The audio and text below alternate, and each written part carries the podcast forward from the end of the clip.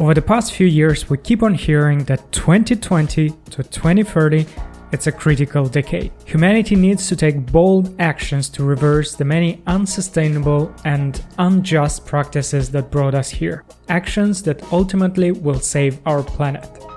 But what is really happening behind these high level statements? What is humanity really doing differently during this decade?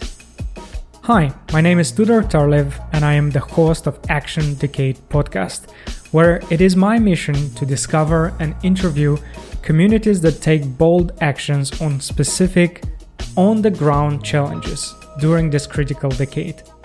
From building new sustainable villages, reshaping policy, mobilizing civic society, reinventing education and democracy, experimenting with new economic models, and whatever else in between that could help us restore our chances for a flourishing future.